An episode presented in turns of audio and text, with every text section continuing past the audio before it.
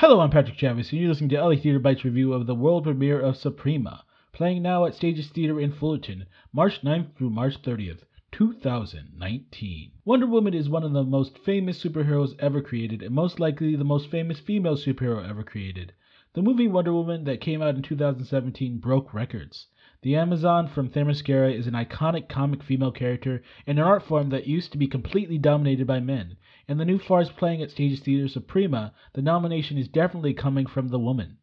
As we explore the life of William Marston and his wife slash collaborators in the most ridiculous situations.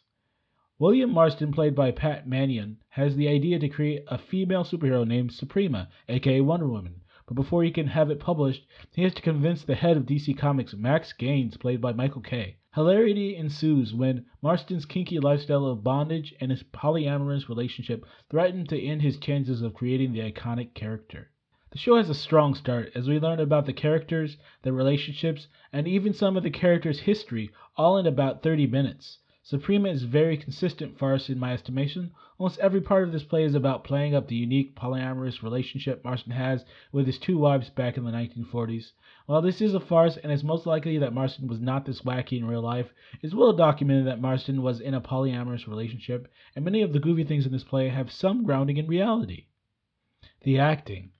Jessica Taylor Gable, who plays both Olive Byrne and Wonder Woman, puts on a great performance as the sexually dominant alpha woman who takes charge and doesn't take crap from no one. Michael Kay, as DC executive Max Gaines' comic reactions and comedic timing are awesome.